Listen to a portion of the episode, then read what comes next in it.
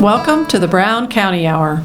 Coming to you from the legendary hills of Brown. Where the plum purple haze, the one nature herself drapes over the hills and hollers, inspires local characters, artists, and nature lovers.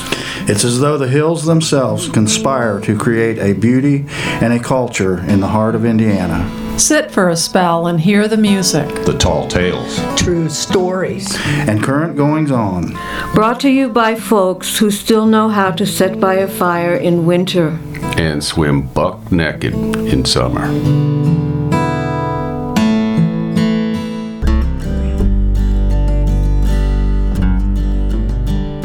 It's my distinct pleasure to welcome you to episode 50 of the Brown County Hour. This is Dave Seastrom and Vera Grubbs, along with the rest of the crew. Episode 50 marks a milestone for us, and we're very pleased to be here. The show will begin its sixth year in production this July, and we have a special show in the works to celebrate this event. In the meantime, back to episode 50. This month, we're featuring a few songs from the Rainwater Band, live at the Bluebird on December 26, 2015, and we'll also have a conversation with Keenan Rainwater. We have an interview with Amanda Webb and Anne Hawk, and they'll discuss their Arts in the Park event called Musica Terra. Dave Seastrom brings us another essay, and Rick Fettig shares another poem. Vera Grubbs brings us an interview with stone sculptor Sidney Bolam, and Rick Fettig has a conversation with John Whitcomb as they discuss the life of former Governor Edgar Whitcomb. We begin the show with our interview with Keenan Rainwater, followed by an essay from Dave Seastrom. And now, the Keenan Rainwater Band recorded live at the Bluebird on December 26, 2015, performing Waltz a While.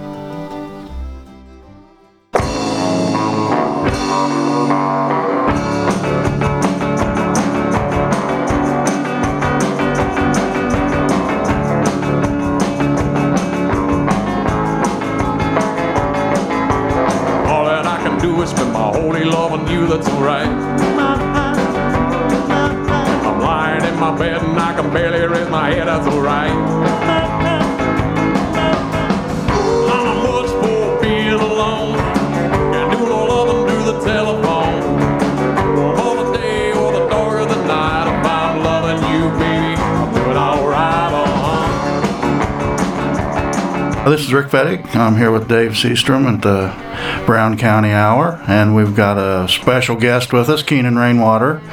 Welcome, Keenan. Thank you, Rick. You've been here a number of times, and we always appreciate your contributions. And you're still with the Indiana Boys, but you've been through several transitions, and you're not afraid to experiment a little bit. It's been experimental, I guess. One way to put it. I'm still working with the Indiana Boys and still really enjoy uh, playing the music that we play and the format that we play it in, like a string band. And uh, playing Joe Bollinger's music always thrills me, oh. uh, which I still do in this uh, this new incarnation, this new band, the Rainwater Band, which uh, incorporates drums and electric guitars and uh, my favorite doo-wop girl, Laura Warner, uh, with some backing vocals and percussion.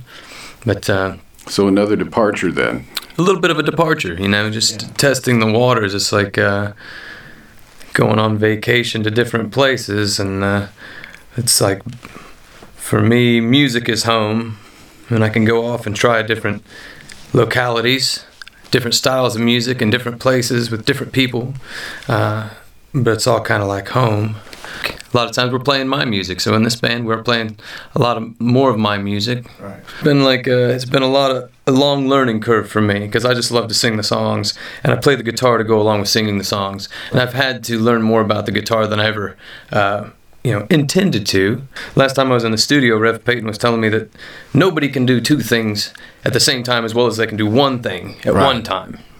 And if you really want to concentrate on singing a song, you know, it's hard to believe that focusing half your attention on playing the guitar isn't going to detract from singing right. the song. And really, I just love to sing the song. Well, that's what you did at the Playhouse. You just right. sang strictly. That was why one of the reasons why that was so exciting for me was having Mel Chance's big band, the Notables, mm-hmm. behind me, uh, playing the music. I could just go out there and do my part, right? Not have to be uh, involved in carrying the whole wave of the song and uh, taking it from the beginning to the end. I ran into Mel Chance a few days after that event, and he was still so happy. Good. He had such a great time. He's was- so earned that Lifetime Yeah, Achievement Award. Lifetime Achievement Award for him. Um, he's been into the studio before. Uh, what a character, though. He is. He had such a great time doing that.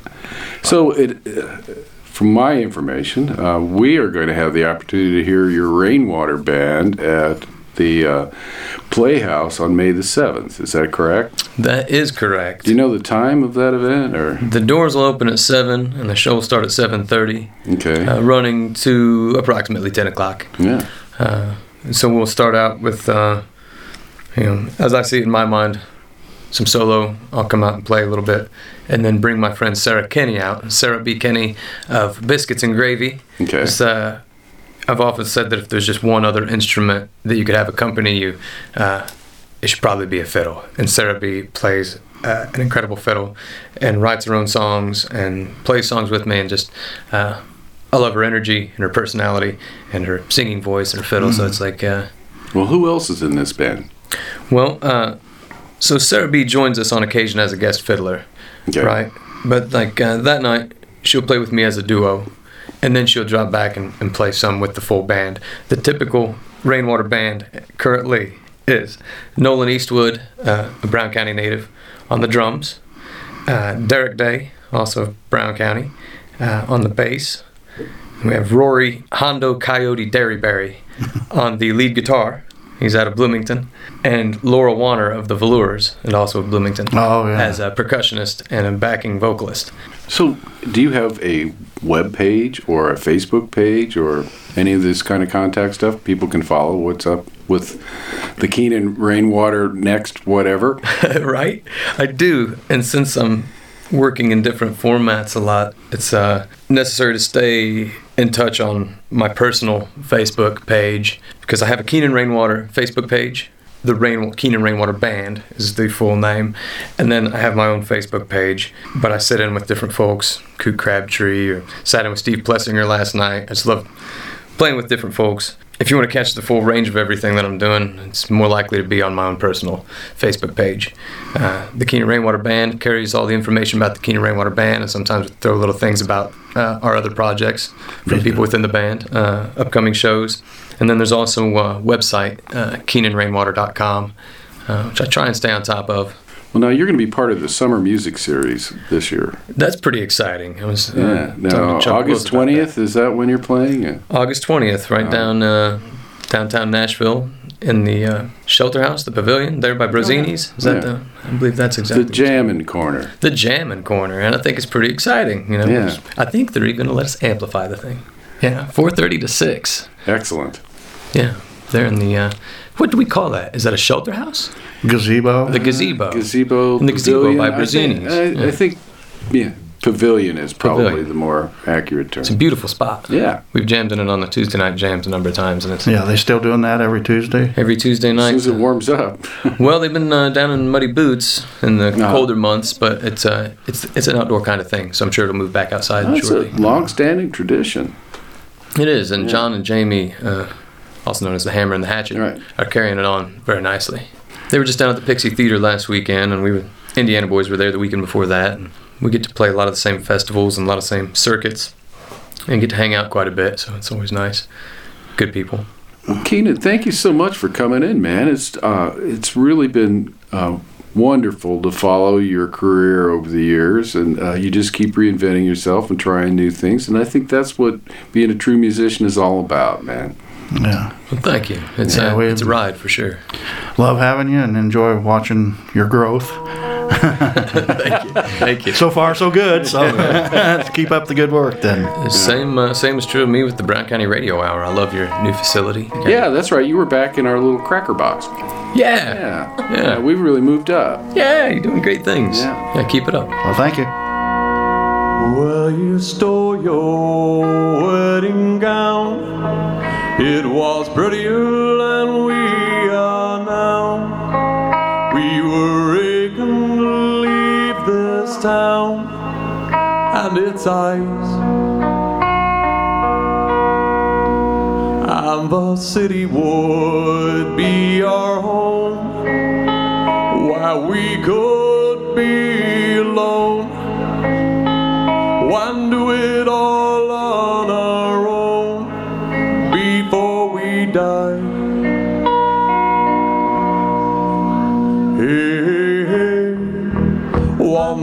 three.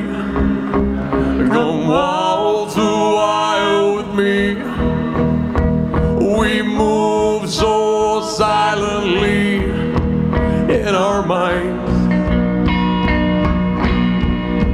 Hey, hey, hey. Four, five, six. It's the sorrow that's making you sick. But our bag just ran out of tricks. That's life. The city built our hearts with tacos and walks in the park. And the streetlights that doubled as stars in our skies. And we lived above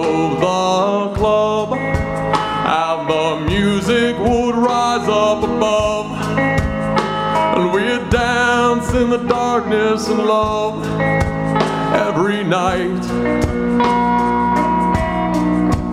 Hey, hey, hey. One, two, three. Come waltz a while with me. We move so silently in our minds. Hey, hey, hey. Four, five, six. It's the sorrow that's making you sick.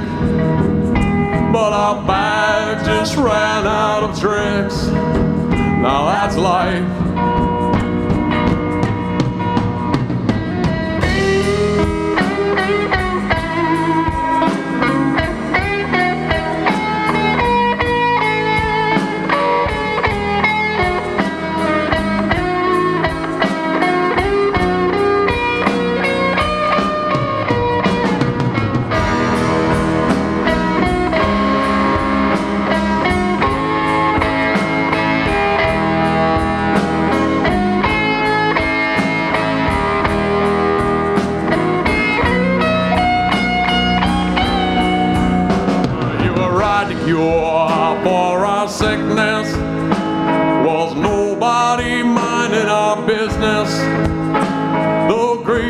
All the gifts is to be free.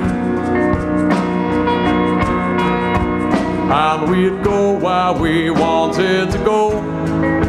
Stay out late or see any show. But then our money got low. That's on me. But I think it was your idea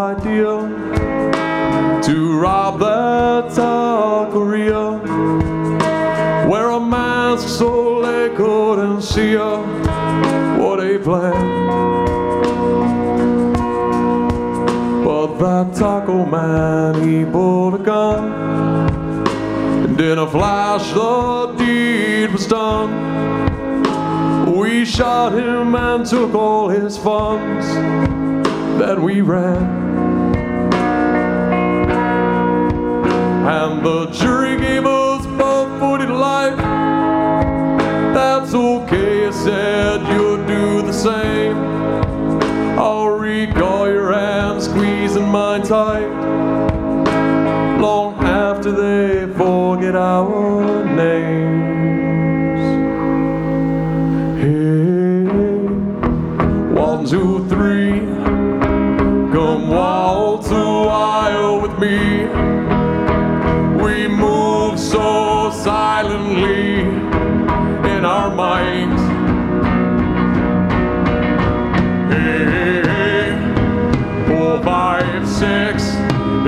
that sorrow that's making you sick.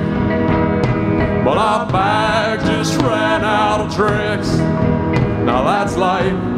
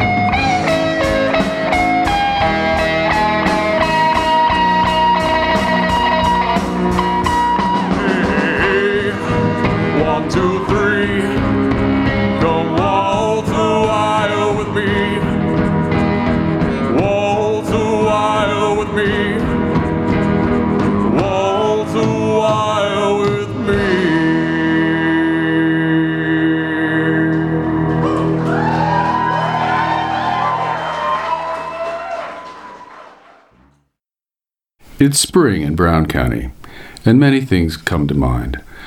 I've been busy in the garden, and the early salad greens are already up. It's been so warm, the grass is beginning to grow, and that means it's time to see if the lawnmower will run. The water's still a little cold for fishing, but soon enough the bluegills will be on the nest and we'll be catching them like crazy. All of these things are wonderful, especially after a long winter. But one thing defines early spring in the woods, and friends, the time is now. I'm talking about hunting mushrooms. Here at the Brown County Hour, we've had the pleasure of interviewing one of the premier mushroom hunters in the Midwest, Bird Snyder. Bird has been hunting morels for about 40 years. As a result of all of this experience, he's amassed a huge data bank of where and when to go. In our interview, he told us that he usually finds more than 100 pounds of morels every year. I know there are a tiny handful of locals who can say the same, but for most of us, finding this many mushrooms is beyond our wildest dreams. Judging from how good some of my friends are at this, it would be easy to assume that finding mushrooms is a natural born gift, akin to being able to sing or walk a tightrope. But there has to be some learned behavior in the process, so I set out to see if I could improve my technique. Years ago, I was working with a group of friends building houses here in the county. On one particularly beautiful spring morning, the boss gave us the go ahead, and we took the next few hours off to go hunting for mushrooms.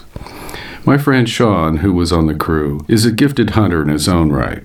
He says that he never hunts for mushrooms, he harvests them.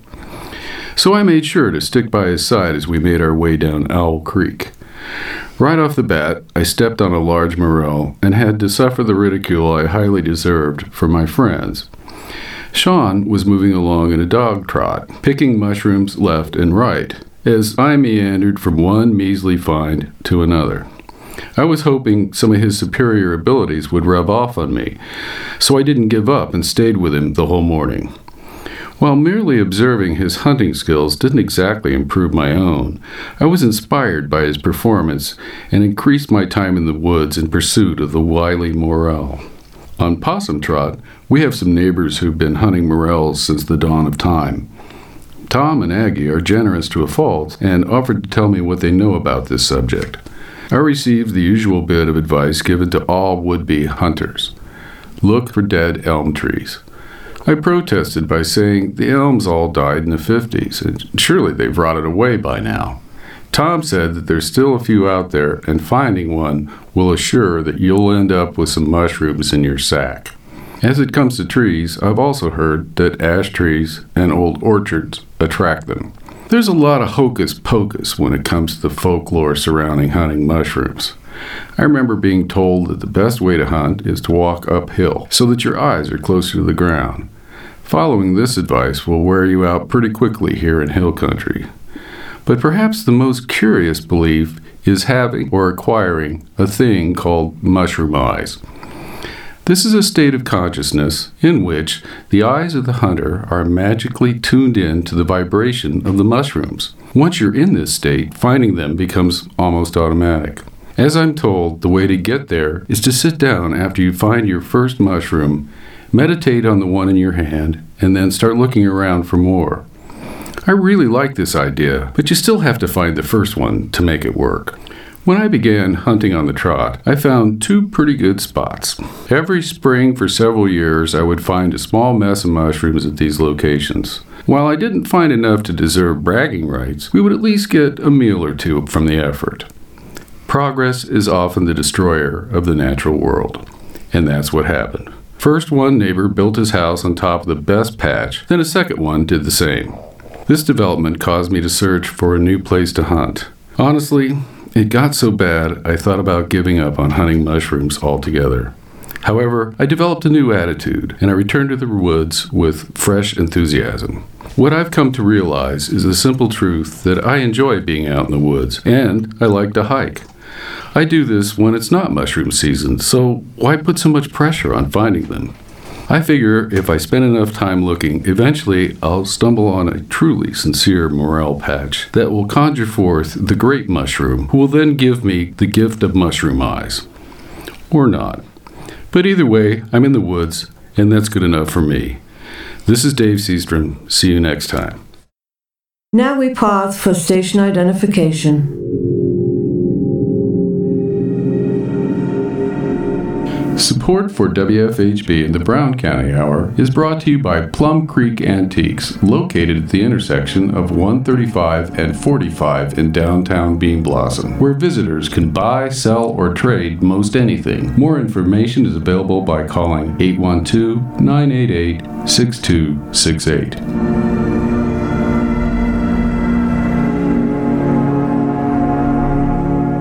You are listening to the Brown County Hour on volunteer powered community radio WFHB at 100.7 in Brown County, 91.3 and 98.1 in Bloomington, 106.3 in Ellettsville, and online at WFHB.org.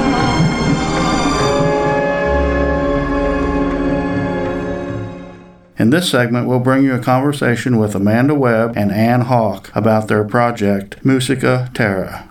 Vera Grubbs shares an interview with stone sculptor Sidney Bolam, and we have more music from Keenan Rainwater.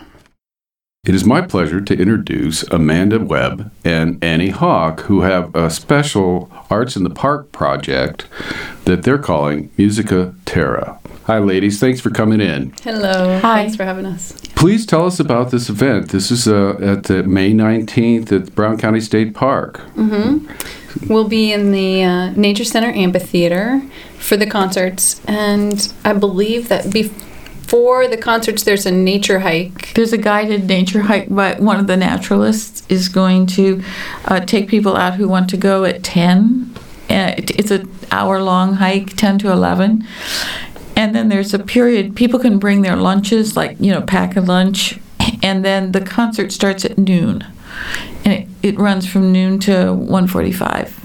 There's an intermission. Now, this is these these are classical music selections in which Amanda you will be performing vocally, and And we're uh, also doing some pop. It's quite a long concert, actually. okay. It's almost two hours long, and the first half is all classical music, and the second half is mm, like a mixture of um, pop and musical theater and old 60s tunes. I we just got to do whatever Well, they came they, to mind. they weren't old back in the '60s. Oh, right, but, no. But uh, so you're working with pianist John Urban. How did this come about? How did how did this happen? It's a great story. do you want to tell it or shall I? Well, maybe we can both add our parts. I was at a concert that Amanda was doing at uh, Chateau Thomas, and I just, we were actually both waiting for the bathroom, I think, and to get in. We started talking, and I really liked her singing, and we didn't talk for maybe a month even or you know a while but then actually ruth reichman i don't know if you know who she is Yes. she sent me an email about this opportunity and then i looked into it and then i talked to john and i knew he would might be interested and then i read the fine print and it said you had to be a resident of the state of indiana for a ye- at least a year So you suspected that Amanda might be a Hoosier then? I'm a Hoosier. It was kind of obvious I was from Brown County. yeah Yeah, so she writes me on Facebook and suggests this cockamamie idea. Why don't we get together? now this is uh, this is uh, part of the bicentennial celebration for the state of Indiana. Is that correct? yes So these are art grants that are given out to performers and visual artists and dancers, I assume. Or Yeah, and painters and clay. There's some weavers. It's all kinds of arts and crafts. All throughout the whole entire year, right, Annie? Yeah. It's not just one date. We Yeah. have two separate dates, and there are there are a lot of different arts projects going on throughout the year. Well, well, tell us about the May nineteenth event. This is primarily for homeschool kids. This one's primarily geared toward homeschool kids. The one we have in the fall is primarily geared toward the Brown County High School kids. Right, uh, kids in um, musical programs. Is that correct? Uh, yeah, specifically the high school kids that are in choir or band. Yeah. With homeschool kids, it's a little broader because uh, a lot of homeschool kids study musical instruments, or it could just be interesting for their families to participate. So we're opening it up. Not really sure what the reception is going to be on that end. It's an experiment. But it's also open to the public. Oh yeah, and we would love for the public to join Right. us. And the other thing is, if you go to the park gate, if you say that you're going to the concert, you don't have to pay the, the entrance fee to get in the park. Oh, that's good to know. What kind of music? Specifically, name a few of the composers you'll be doing. It's a great concert because the theme is nature oriented. So we could choose from such a wide range of classical music. We weren't limited to one composer, so we have at least 10 different composers. We're doing um, some English tunes. Benjamin Britten is one of the composers. Let me see who else. Schubert, Schumann? Then, yeah, we've got German represented with some Schubert, some Schumann. We've got French, Debussy, and um, oh, Italian, some Leoncavallo, and oh, Vaughan Williams is another. It's wonderful, beautiful. I really enjoy doing the classical music. It's a it's complete um, 180 degrees from what I'm I typically do with my band. Our band is a blues band, Right. and when I, I'm coming around and turning around and doing the classical repertoire, I'm actually coming back and taking some coachings because it has been a while since I've done this, and I want to make sure I, I represent properly. Well, so, I, I remember when we had you in the studio last time, you mentioned that you were actually trained in college to Yeah. sing classically. Yep, that was where I started in classical music. Went to IU, and John's obviously a master's student there now, so we kind of have that in common. But I, I very much like being able to come back now and and do the classical repertoire again in this concert. Um, John's a fantastically easy pianist to work with. He is extremely skilled and very technically proficient and wonderful, wonderful musician. So, and he really enjoys all of the repertoire as well. So, working with him is, is wonderful. He makes it very easy. Singing all this, um, all these pieces again. Some of them are new to me, and some of them are familiar from my years before. Although you are going to play some. We've got the juxtaposition here on the other side of the concert because it's not just a classical concert of um, nature inspired tunes. We also thought, well, it's a great opportunity to to mix it up and and to give it both. So the end of the concert is going to be um, some John Denver and Joni Mitchell, um, Big Yellow Taxi, uh, and we're doing because it's the pop end of the concert. We haven't exactly finalized that portion of it because it's the easier part. We could pretty much decide at the last minute. Oh, that sounds like a great idea. Let's do that one.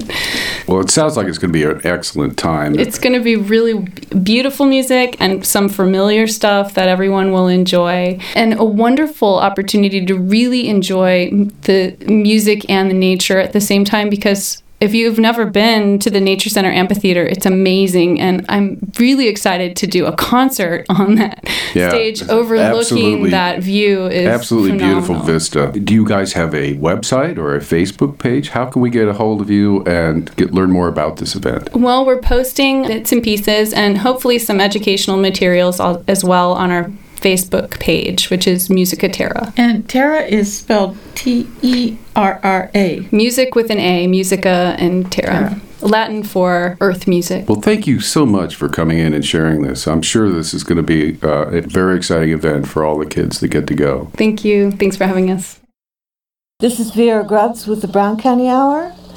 I'm sitting outside of Sidney Bolam's studio. It's a lovely day. We're looking at rain clouds, but I hope they will hold off. Hello, Sidney. How are you? I'm doing well. Thank you. I'm so glad to be here. Well, I'm glad to have you here. First of all, I'm intrigued by the name of your studio Bohemian Hobbit Studio. How did this come about? well, you know, I'm, I've always been kind of influenced by um, different literature, and hobbits have always kind of captivated me because of their sort of humble way of being close to the earth while not being real aware of it. They just kind of garden and farm and eat and enjoy themselves, and that kind of reminds me of me. But I'm also not the most conventional person, though, you know, I live a more maybe artistic lifestyle, and so I kind of thought maybe a more bohemian hobbit would be good. And people either love the name or they hate the name, and I get all sorts of comments. I've had people say that they like the page just because they're hoping for Tolkien related stuff, and then it doesn't really happen, and they're disappointed. Or, but you know, I like it, so I keep it. And then you refer to your homestead here in Brown County as part of the Shire. Mm-hmm. Isn't that a term, Shire, a British term? Well, yeah, but Tolkien was a British author, so you know, I think he was kind of naming it something more familiar as a way to start the adventure off, something that he was familiar with. Sort of like little farmlands and little forests and creeks and pigs and chickens and beer, you know, very Brown County.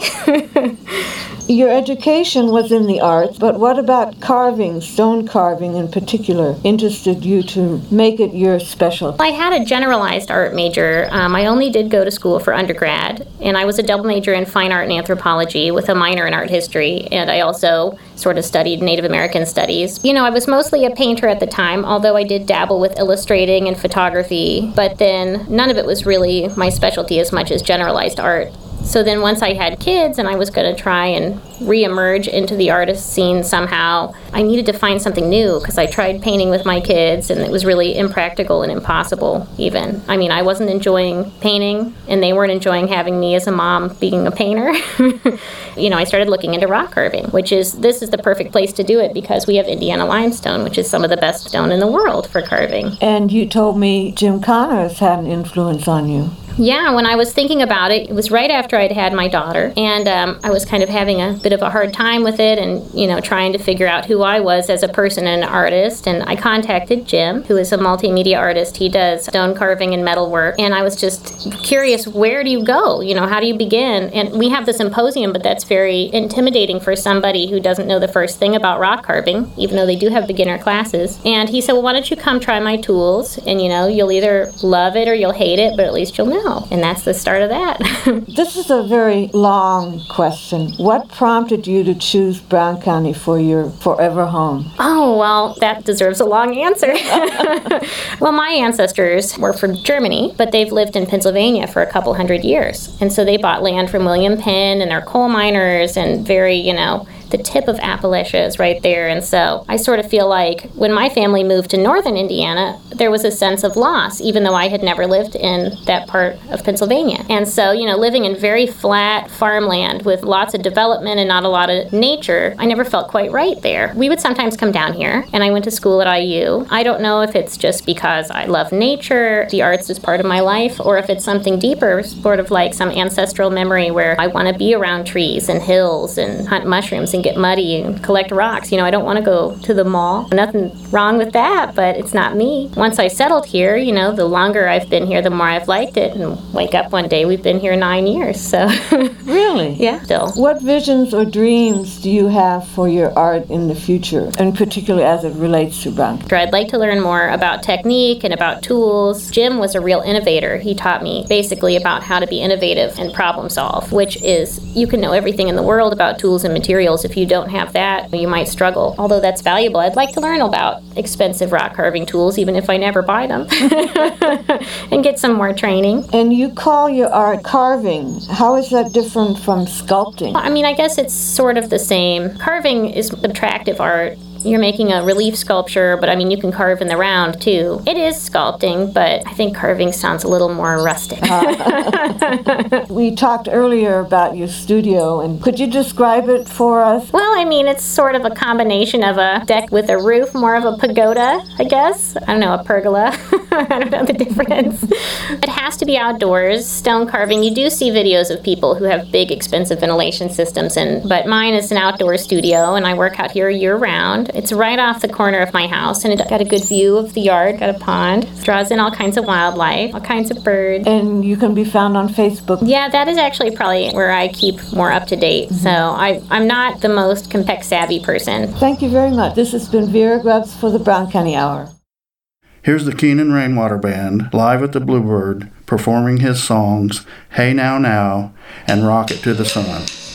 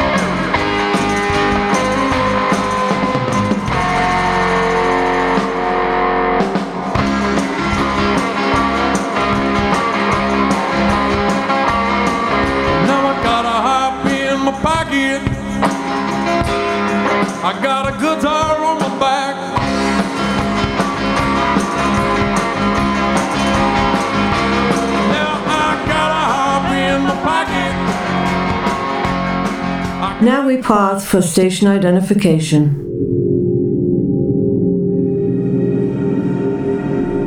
Support for WFHB in the Brown County Hour is brought to you by Plum Creek Antiques, located at the intersection of 135 and 45 in downtown Bean Blossom, where visitors can buy, sell, or trade most anything. More information is available by calling 812 988 6268.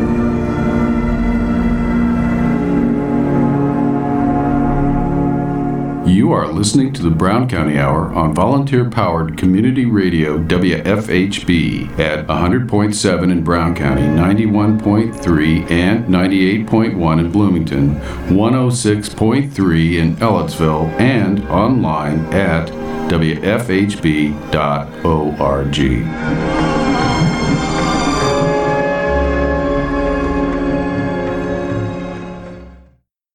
In our final segment, we'll begin with a conversation with John Whitcomb. Rick Fettig shares his poem Leaves of Grass, and we'll close with another tune from Kenan Rainwater.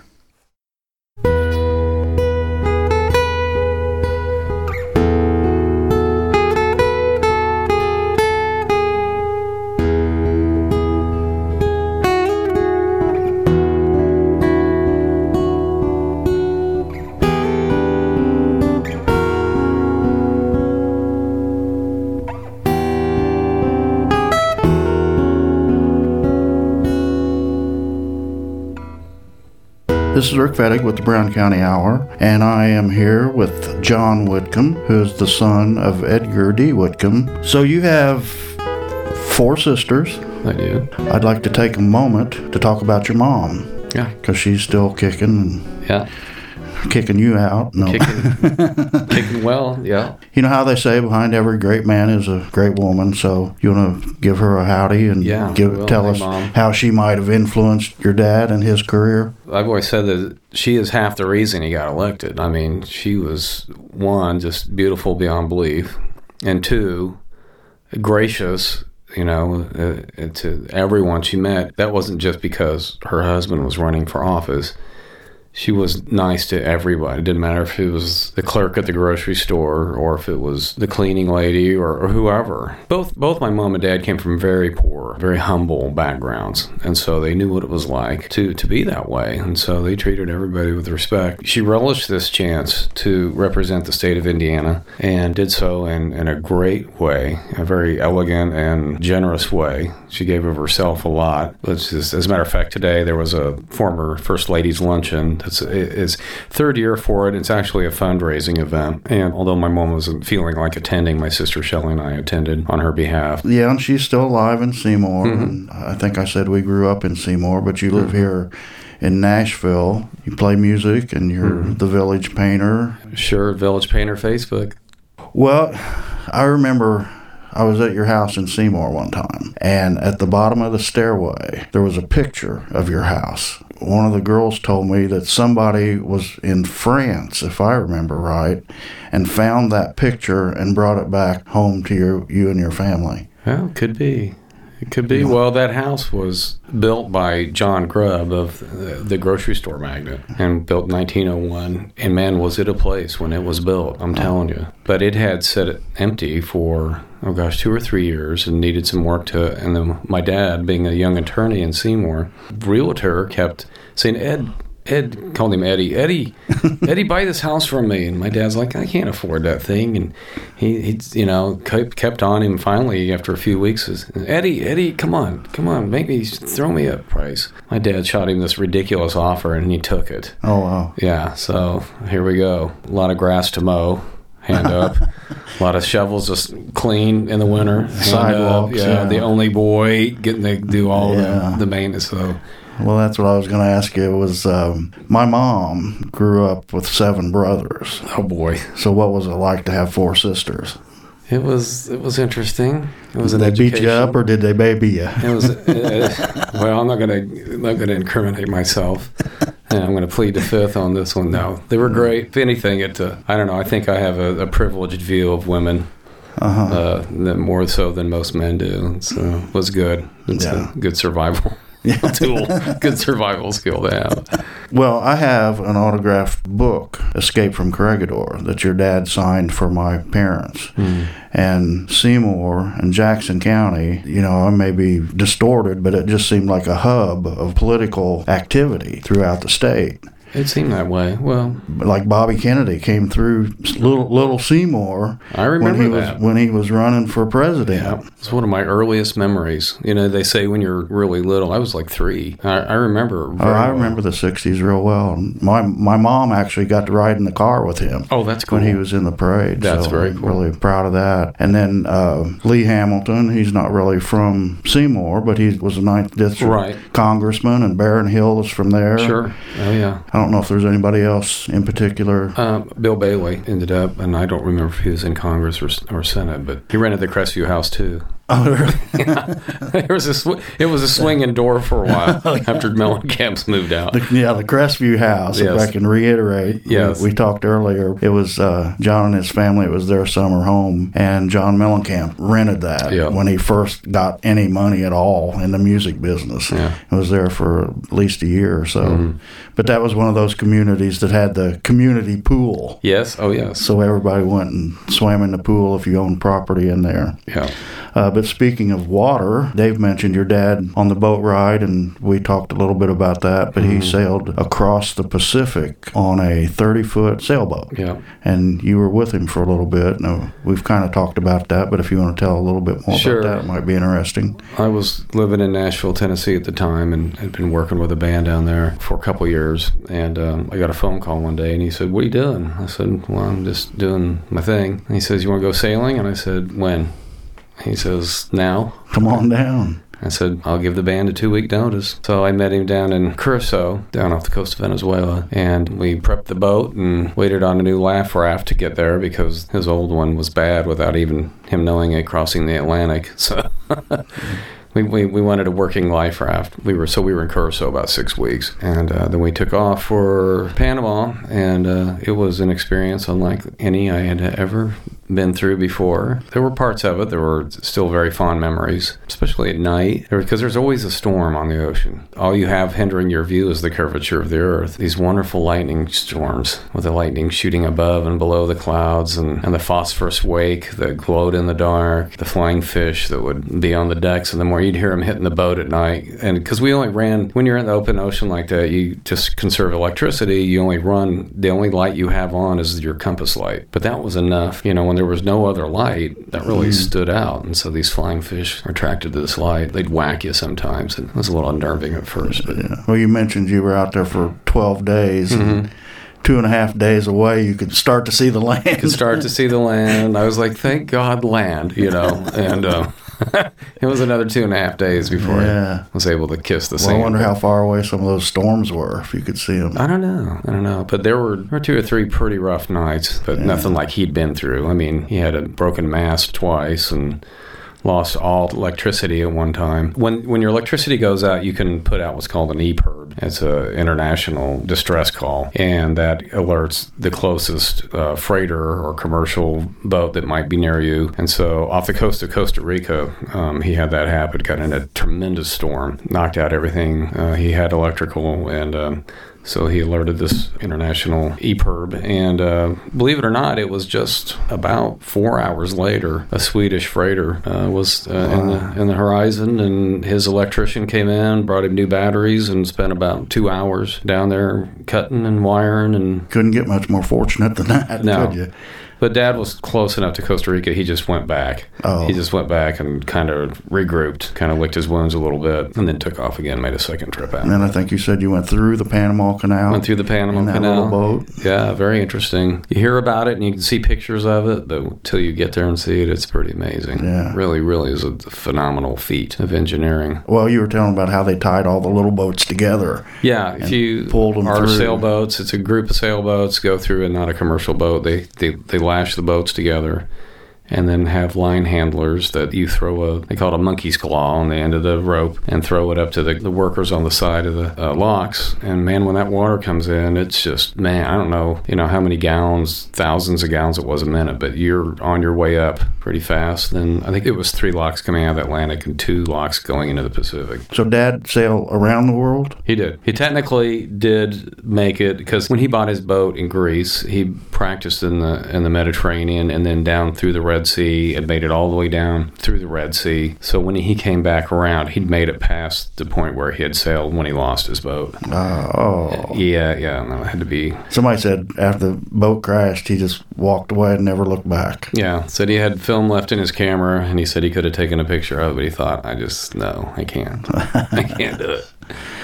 Well, back to your dad. I guess he put the state in the black, and Yeah. I've never heard a bad thing about him. So uh, we appreciate what he's done, and your mom and your family, what they've all contributed to the to the state, and uh, we're thankful for you being here and what you contribute to the community. Well, so I appreciate it. I love this community. It's, uh, it's a wonderful place, and wasn't really looking to move here, but one day this very beautiful young lady Uh. walked in, and I've been here ever since. I'll have to agree with I'll agree with that. All right. Well, thanks, John. We'll have Hey. to have you back sometime. Hey, I'd love to. I appreciate you having me very much. Thanks.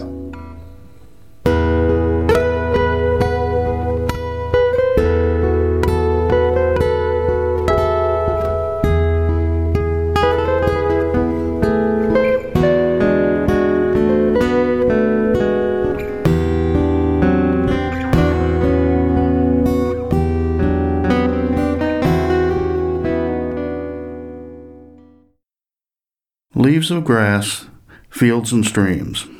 What does it all mean? Flowers in bloom, there's plenty of room to be part of the scene.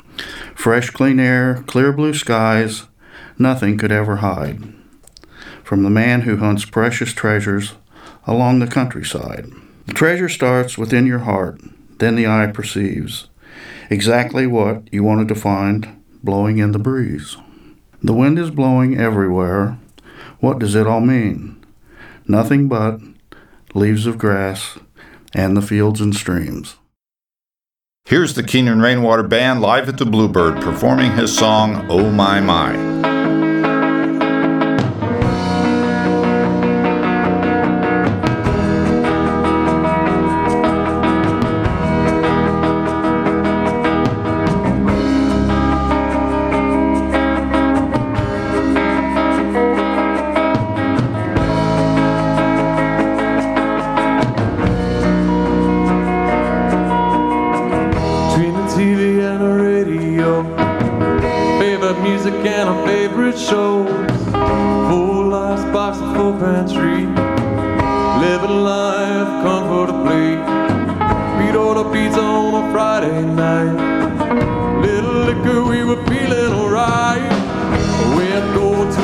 A drive-in show, happy place where the lovers go.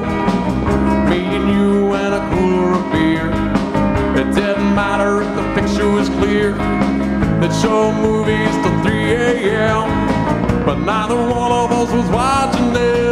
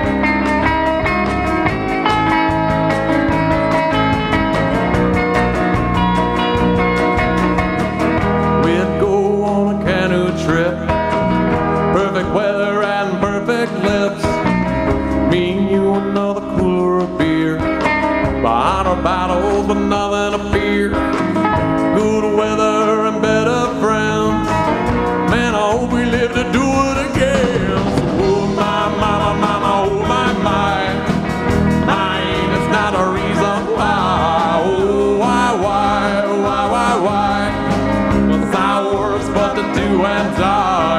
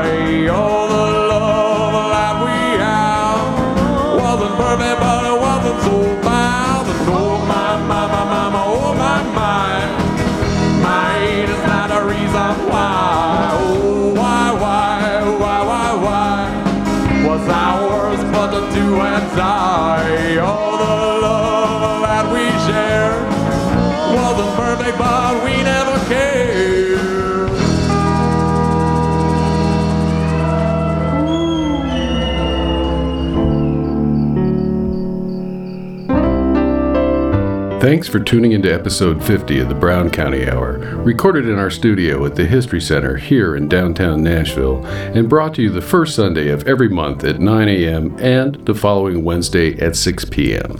The Brown County Hour is brought to you by a diverse group of people who believe the world is for everybody. This show was produced by Jeff Foster, Pam Rader, Rick Fettig, Vera Grubbs, Carrie Ray. and Dave Seastrom. We would also like to thank Slats Klug for our theme music.